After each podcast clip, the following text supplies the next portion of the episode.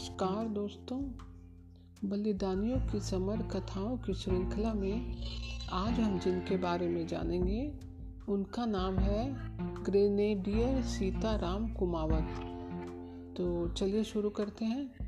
Grenadier Sitaram Kumawat. अठारहवीं grenadier की छोटी सी टुकड़ी में सम्मिलित सीताराम और उसके जाबाज साथियों ने सीधी सपाट ऊंचाई लिए खड़ी पहाड़ियों के ऊपर मोर्चा बनाने का महत्वपूर्ण कार्य किया। चारों ओर से दुश्मनों द्वारा घिरे द्रास सेक्टर की तीन चौकियों को मुक्त करवा लिया। वहाँ तिरंगा ध्वज शान से फहरा कर यह टुकड़ी मोर्चा बंदी करने को आगे बढ़ते हुए अगले हमले के आदेश की बेताबी से प्रतीक्षा कर रही थी। यह 13 जून उन्नीस सौ निन्यानबे की बात है। पॉइंट पैंतालीस नब्बे तोलो लिंग हिल पर अचानक दुश्मन की ओर से दागी गई मिसाइल का निशाना बनकर यह वीर अपने साथियों के साथ शहीद हो गया। सीमा पर देश की सुरक्षा करते हुए प्राणों की आहुति देने वाले वीर सीताराम कुमावत पलसाना कस्बे का पहला शहीद होने का गौरव प्राप्त कर चुका है। सीकर से 20 किलोमीटर की दूरी पर यह कस्बा जयपुर रोड पर स्थित है। यहाँ के बिडदू राम कुमावत के घर माता गीता देवी की कोख से बालक सीताराम का जन्म 12 अक्टूबर उन्नीस सौ चौहत्तर को हुआ था। इनके घर की स्थिति गाँव के एक साधारण श्रमजीवी की रही है। वे कारीगरी का काम करके अपने परिवार का भरण पोषण करते आए हैं। सीताराम को प्रगति पथ पर बढ़ते देखकर बड़ी आशा लगाए हुए थे। बेटे के सेना में भर्ती हो जाने से परिवार में अस्थायी आय होने लगी। उन्होंने फिर अपना कारीगर का काम छोड़ दिया था। घर में अन्य कोई आय का स्रोत नहीं था।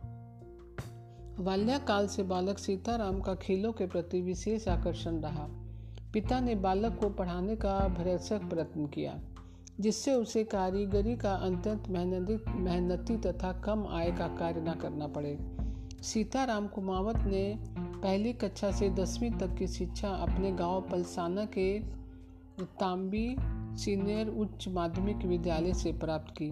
इसके पश्चात ग्यारहवीं की कक्षा सीकर ज़िले के रानोलू गाँव के स्कूल के पास की और बारहवीं में श्री कल्याण उच्च माध्यमिक विद्यालय सीकर में प्रवेश लिया।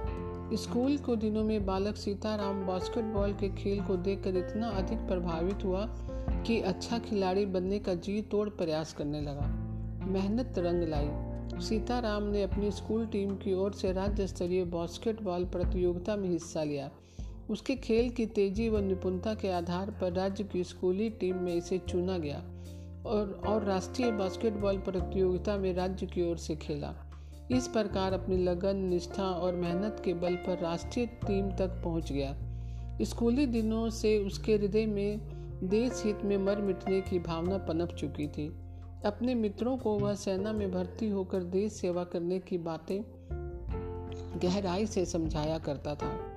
आखिर 27 अप्रैल उन्नीस सौ तिरानवे को वह अपने खेल की विशेषता के आधार पर स्पोर्ट्स कोटे से बास्केटबॉल खेल आर्मी टीम के लिए सेना में चुना गया। सेना में जाने के पश्चात भी इस नौजवान ने स्वास्थ्य की ओर सचेत रहते हुए पढ़ाई के प्रति पूर्ण सजगता बनाए रखी। सैनिकों को दी जाने वाली सुविधा का ध्यान रखते हुए अपनी बीए की पढ़ाई चालू कर रखी थी। अपने स्वभाव की मिलनसारिता नर्मता व सदा प्रसन्न रहने आदि के सराहनीय गुणों के बल पर वह पूरे कस्बे में काफ़ी लोकप्रिय था।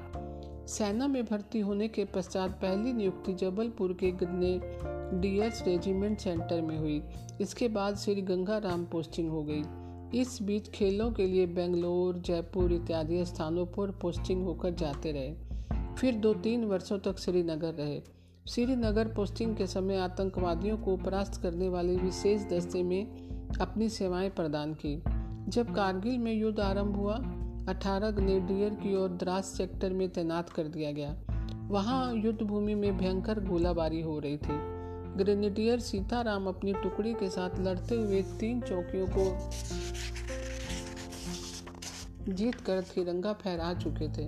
अब चौथी चौकी पर हमला करने की तैयारी थी। इस अवसर पर बम विस्फोट से 13 जून उन्नीस सौ निन्यानवे को साय सात पचास बजे अपने 12 साथियों के साथ शहीद होकर अपना नाम अमर कर दिया। 16 जून को यह खबर शहीद के गाँव पहुँची। 18 जून 1999 को सैनिक सम्मान के साथ शहीद का अंतिम संस्कार कर दिया गया।